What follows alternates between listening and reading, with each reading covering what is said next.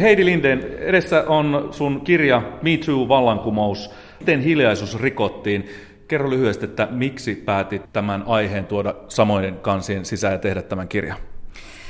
No, tämä kirja kertoo sen, minkä media jätti kertomatta viime vuonna, että kun Me Too-aihe nousi Suomessakin esille ja sen vuoksi myös mun pari vuotta aikaisemmin tehty lopputyö nousi julkisuuteen ja sen takia ihmiset myös sitten lähestyi mua Aivan. Eli 150 tarinaa eri naisilta elokuva-alalla keräsit. Kyllä. Ja tota, sen pohjalta aloit viedä asiaa eteenpäin ja kirjoitit lopulta tämän kirjan tämän työryhmän kanssa. Niin mikä näitä kokemuksia ja tarinoita mielestäsi yhdistää eniten?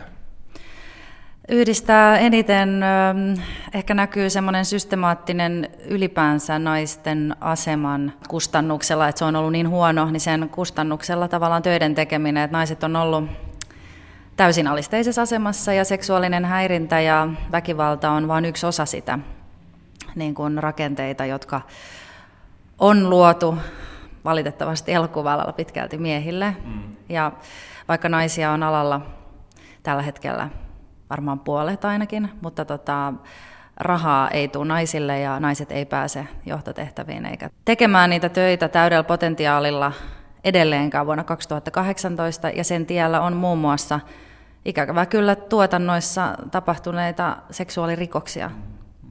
Minkä takia se on leimallisesti elokuva-alalla? Muitakin aloja on nyt tullut vuoden aikana esiin vahvastikin, mutta minkä takia elokuva-ala pääsi purkamaan tätä ongelmaa ensimmäisenä tai alkoi purkaa? Varmasti syy on se, että se levisi Amerikasta, että se oli niin selkeä, että no jos nuo tähtinäyttelijät managereineen ja tukiverkostoineen uskaltaa puhua tästä, niin se luontevasti siirtyi mm. Kaikkialle maailmaan niin, että elokuva-alalla ruvettiin sitten ensimmäisenä puhumaan tästä. Mutta Suomessa tästä on puhuttu jo pitkään alan sisällä, ja ihmiset, jotka on syyllistynyt väärinkäytöksiin ja jotka on valtaa pitävissä tehtävissä, niin heistä on tiedetty jo vuosikymmeniä, mutta Tämä on täysin vaiettu aihe Suomessa. Minkä takia uhrien piti nostaa ääni? Miksei aikaisemmin muut tahot ole tähän asiaan puuttunut? Se on varmaan ollut epämääräisesti vaikea käsitellä, että rikoslakiinkin on tullut vasta niin myöhään seksuaalinen häirintä.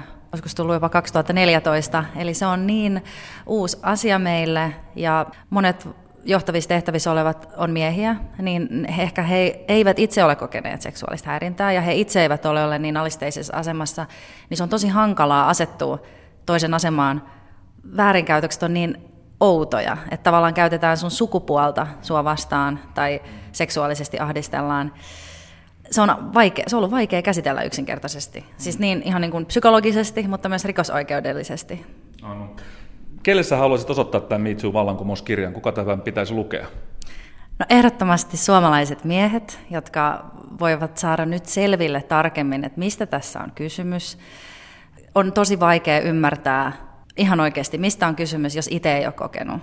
Ja kyse ei ole seksuaalisesta häirinnästä, vaan pitkään jatkuneista rakenteellisista ongelmista, mitkä on niin kuin ainakin elokuva sisällä vääristynyt niin saastuneisiin mittasuhteisiin, että tämä on niin kuin iso kulttuurinen ongelma, että jos me halutaan meidän kulttuurikuntoon ja että esimerkiksi elokuva- ja TV-ala olisi menestynyt vientituote maailmalla, niin ensinhän meidän pakko korjata alan sisäiset ongelmat, jotka on hävettävän vakavia. En varmana usko, että elokuva- ja TV-ala on ainoita. Minkälaista rakenteet tätä ylläpitää sun mielestä? Varmasti ihan tämmöinen hiljenemisen kulttuuri Suomessa. Täällä on vaan ollut tapana, että no kyllä tämä kestetään ja kohtataan ohi kuitenkin. Ja varsinkin kun me ollaan suurin osa freelancereita, niin no seuraava projekti alkaa jo kohta, niin kyllä me vielä hetki voidaan sietää tällaista tässä.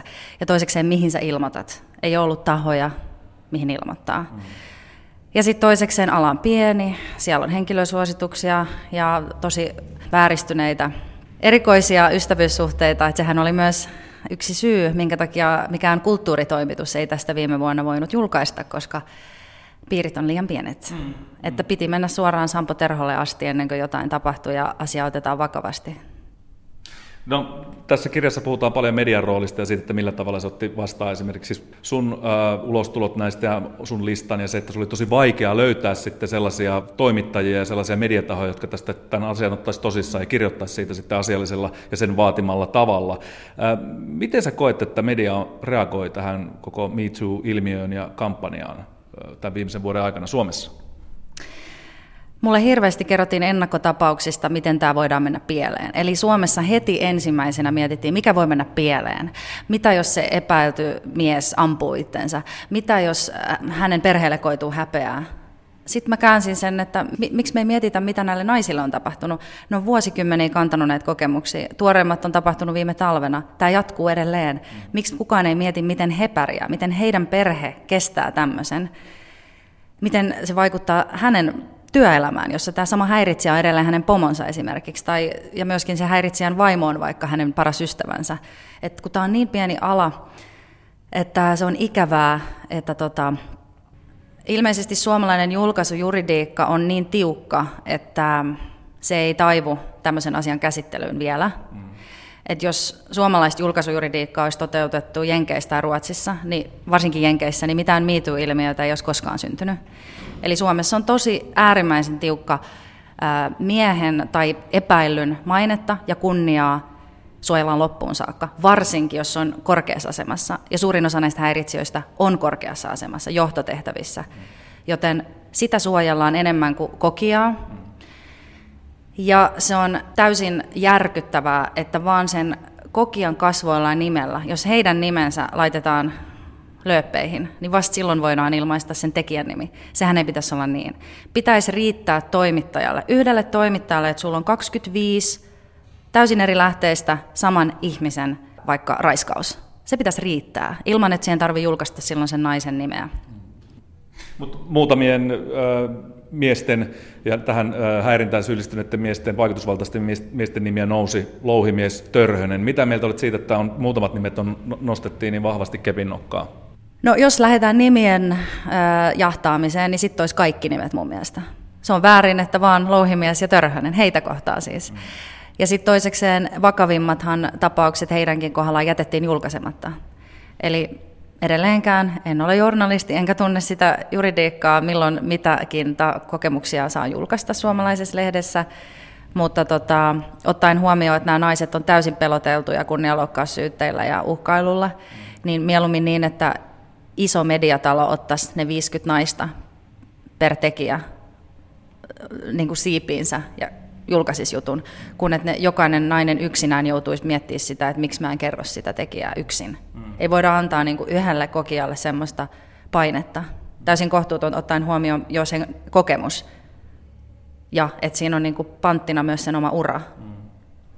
Eli väität Heidi Linden, että siellä on pahimmat jutut on vielä tulematta esiin ja monia nimiä on jäänyt mainitsematta tässä kohun, kohun keskellä. Kyllä. Miten sä näet, Heidi Linden, että Me Too-kampanja on muuttanut maailmaa ja Suomea tämän viimeisen vuoden aikana? Moni nainen oli niin shokissa, kun tämä alkoi, että nytkö tästä puhutaan. Että ihan oikeasti, onko mulla nyt lupa puhua näistä asioista? Ja että se on kyllä vienyt vuoden aikaa aika monilta, että on ollut niin vihainen, että ensinnäkin ymmärtää, että mä oon osa tätä kulttuuria, mä oon mahdollistanut tämän, että olemalla myös se hiljainen kokija, niin sä mahdollistat sen vallankäytön. Ne on niin vihaisia ollut ehkä itselleen myös, että tämä on vaatinut semmoisen prosessin, että on saanut vuoden prosessoida, että nyt ihmiset on selkeästi valmiita toimiin, ja se näkyy jo siinä, että tänä syksynä on nostettu syytteitä näitä miehiä kohtaan ja näin poispäin. Se kertoo rohkeudesta ja siitä, että kulttuuri muuttuu, että ei ole enää häpeä uhrilla, vaan häpeä on sillä tekijällä. That's it. Hmm. Miten sä toivoisit, että tasa-arvokeskustelu ja tämä häirintään liittyvä keskustelu jatkuisi tästä eteenpäin vaikka seuraavan vuoden ja tulevaisuuden aikana? No mä toivoisin, että jos jaetaan julkista rahaa taiteen tekijöille vaikka kulttuurikentällä, niin ne, jotka sitä rahaa jakaa, niin heidän pitäisi ottaa ehdottomasti tavoitteeksi jakaa sitä vaikka puolet naisille, puolet miehille ja niiden kiintiöiden alle vaikka vielä eri vähemmistöt ja etnisesti eri taustaiset henkilöt, koska ilman mitään selkeitä tavoitteita ja agendaa, jota tuodaan julkisesti esille, niin eihän tässä, tämä jatkuu muuten ihan samalla tavalla.